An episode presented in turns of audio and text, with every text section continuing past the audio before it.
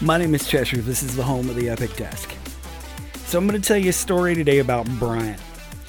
About 18 years ago, I was teaching mixed martial arts at a facility that on the weekends hosted professional wrestling events. And it was really cool because they did Texas hardcore wrestling. Like XCW wrestling was fucking amazing. Knight and Pops are incredible people, and they tolerated a whole lot of bullshit from a lot of us as we lived and worked there in that area for the years that they put on their show.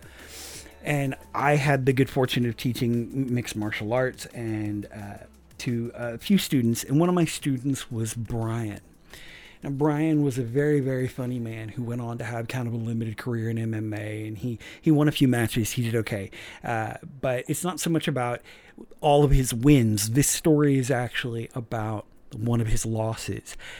When he first came to me and asked me to teach him, I very specifically said, "Okay, I want you to tell me one of the, your stories, and I want you to tell me about a time you lost a fight."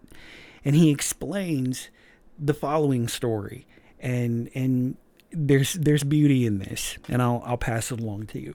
When Brian was 22, he found himself on the streets of Houston, Texas, and Houston is a beautiful city, but just like any other major city, it has you know areas that aren't safe, where crime is pretty common due to the struggle, you know, gangs, violence, lower socioeconomic status, and like it or not, it's a fact.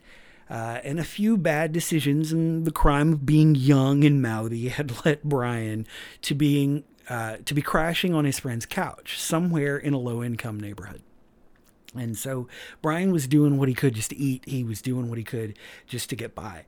And in the middle of the night, one night, Brian is walking to the store and he's, you know, he's hoping down the street, walking down the street, middle of the night by himself.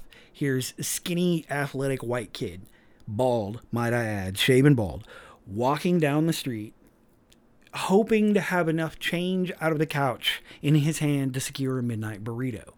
And as Brian is walking down the street, you got to understand Brian it being white didn't matter to Brian. He had progressive parents who raised him to respect or hate people based on whether or not they were assholes, not the color of their skin. So as a progressive person as he may have been and respectful, it didn't really matter that the four guys who pulled up in the car were Hispanic it, it, it didn't really matter to him that they had the same quality of upbringing. All that really mattered to Brian was that they got out of the car in front of him, brandishing bats and a cane. And Brian stood, just kind of staring at him, like, oh shit and you know they were they were talking to him like you would expect them to talk. We're gonna fucking kill you for being in our hood, Holmes. And you know they're they're he's and he he has a moment and you got to understand, Brian was a very sharp young man. He was very quick witted and he was a little bit demented.